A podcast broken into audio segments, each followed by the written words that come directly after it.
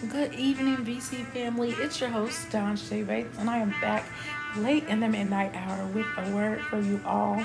Um, I know earlier in our last message, we were in the book of First Peter, and we were talking about, you know, it's better to suffer for doing good um, if that's what God wants, rather than to suffer for doing wrong. And um, I left you all with an encouraging scripture to lean not to your own understanding and in that, I just want to continue on. I'm just in my study time, and I just wanted to share this text with you all. Um, out of the book of Matthew, chapter 26, and we're going to start at verse 6. And the reason why I feel led to share this is just because, you know, a lot of times people get on these platforms and they talk about, you know, glory to God and all of these many things, saying that it's set apart for the use of the Father, but a lot of times you don't hear them expressing the character of the Lord. And I want to make sure that He's getting His glory. And um, aside from that, I also feel like this is a good example of why we should not lead to our own understanding. Um, so before we jump into the word, I'm going to pray. Father God, in the mighty name of Jesus, Lord, we thank you. We thank you for this time. We thank you for this word. I pray that it brings revelation to your children, Father God, and understanding as to why we should not lean to our own understanding. And um, give them a perspective of someone else doing good deeds um, and being put down for it. So, Father God, we just thank you and we pray for clarity and understanding and divine direction from this point on. And I ask that I decrease and that you would increase on today. In Jesus' mighty name that we pray. Amen. Okay, as I said, we're going to be in the book of Matthew, chapter 26, and we're going to start at verse 6, okay? It reads Jesus was in the town of Bethany, eating at the home of Simon, who had leprosy. A woman came in with a bottle of expensive perfume and poured it on Jesus' head. But when his disciples saw this, they became angry and complained, Why such a waste? We could have sold this perfume for a lot of money and given it to the poor. Jesus knew what they were thinking, and he said, Why are you bothering this woman? She has done a beautiful thing for me. You will always have the poor with you, but you won't always have me. She has poured perfume on my body to prepare it for burial. You may be sure that whatever the good news is, wherever the good news is told, all over the world, people will remember what she has done and they will tell others. Okay, so I really like the story um, about the woman who poured her perfume out on the Lord. Okay, one, I want to break this text down right off the rip. It just showed us how humble Christ is, was, and forever always will be. You know, a lot of people would, could have looked at him like, why is he at Simon's house and he has leprosy? You know, because back then leprosy was frowned upon and it was almost forbidden for you to be hanging around people or even in the same, um, you know, home or um, area as they are in. Okay? And the fact that Jesus was there with him just shows us that he's very humble. Okay? And then um this text I also love that it shows us that Christ is all knowing. Okay? And how do we know that? Because in verse 10 it said Jesus knew what they were thinking and he said. Okay?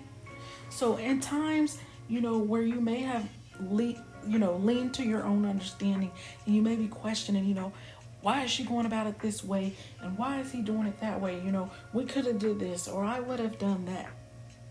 You know sometimes just because you don't express things out loud the father knows your heart okay?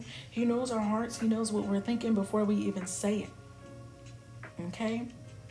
And let's just be real. Some of the thoughts because i know the way that i used to think it was always just so negative. And i had to really get to the bottom of that in my walk specifically for my growth because I, I was wondering like you know why am I so pessimistic You know, like what what what is that that's making me think that way? And a lot of times it was because I only saw my point of view. I was leaning to my own understanding. I was only thinking about what it was that I saw as the right thing to do. And in this story, you know, is it's beautiful because it wasn't even the fact of Jesus taking sides. Because it was nothing wrong with the fact that the disciples wanted to um, sell it to feed the poor.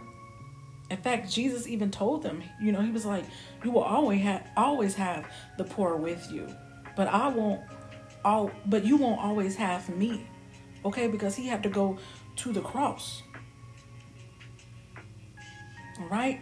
And and and so it's it's very important, you know, when you're thinking about certain things and the way that they begin to think and talk about um, this woman and what she could have did and what she should have did you know, becoming angry is what the text said. And begin to complain about the good deed, great deed that she had done. Right? And this is why, oh, I just love Christ because he also showed himself as our defender. He showed up in this story as her defender.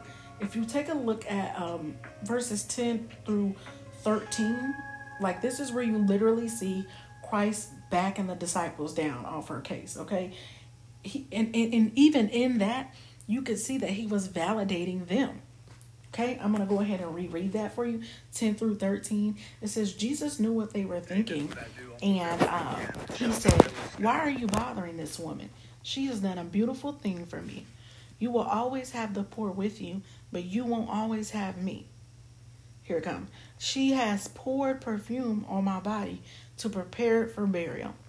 You may you may be sure that wherever the good news is told all over the world, people will remember what she has done and they will tell others.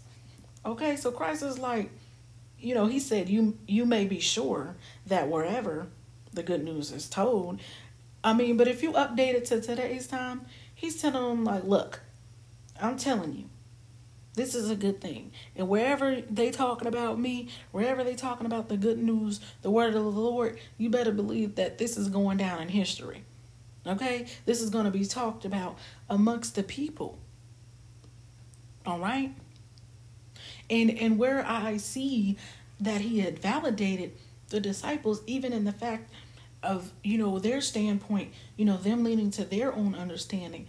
It was the fact of he even acknowledged the fact that yeah, you know, yeah, we, she could have fed the poor people, but guess what? You will always have the poor with you.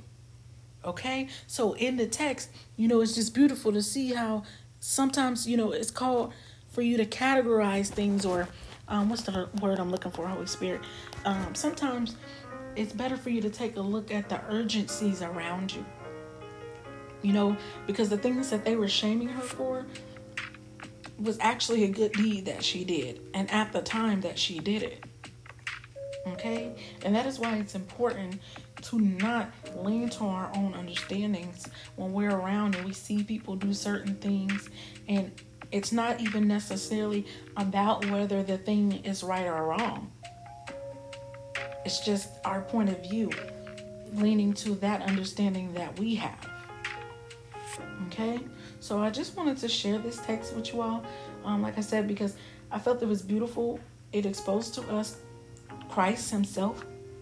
You know, some of His characteristics of Him being humble, all knowing, and the great defender that He is. You know, He will stick up for us. Even even with the things she didn't even hear what they were saying. Okay? And you know how I know?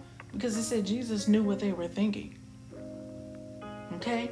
So just because we don't hear certain things when we're going forth, when we're doing the great works of the Lord, just know that the Father, the Holy Spirit, okay, the Son, the Trinity itself are in places that we can't even see, we can't even hear, validating us.